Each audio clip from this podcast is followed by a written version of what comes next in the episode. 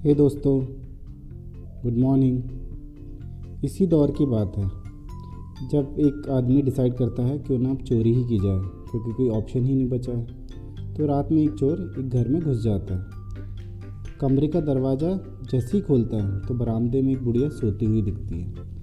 तो वो चुपचाप से अलमारी के पास जाता है, अलमारी खोलने की कोशिश करता है तो इतने में बुढ़िया की आँख खुल जाती है।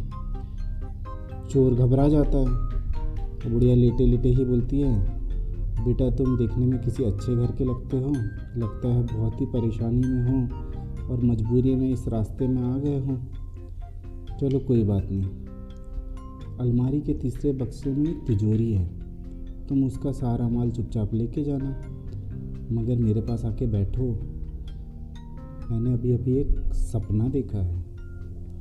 वह सुनकर ज़रा मुझे बता दो कि इसका मतलब क्या है? और तुम सारा पैसा लेके जाओ। चोर उस बुढ़िया की रहम दिली बातों में आ जाता है और चुपचाप इसके पास जाके बैठ जाता है। तो बुढ़िया अपना सपना सुनाना शुरू करती है। बेटे, मैंने देखा एक रेगिस्तान में मैं खो गई हूँ और ऐसे में एक चील मेरे पास आई और उसने तीन बार ज़ोर ज़ोर से बोला, चोर चोर चोर! और बस मेरा ख्वाब ख़त्म हो जाता है। और मेरी आँखें खुल जाती है। अब मेरे सामने तुम दिखते हो। तो चोर सोच में पड़ गया कि बुढ़िया को फ्यूचर दिखता है। इतने में क्या होता है साइड वाले रूम से एक आदमी आता है और चोर को खूब पीटने लगता है।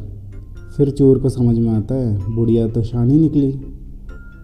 बुढ़िया बोलती है, अरे बस करो यार, अब मत मारो इसको। इसके किए की सज़ा इसे मिल गई है।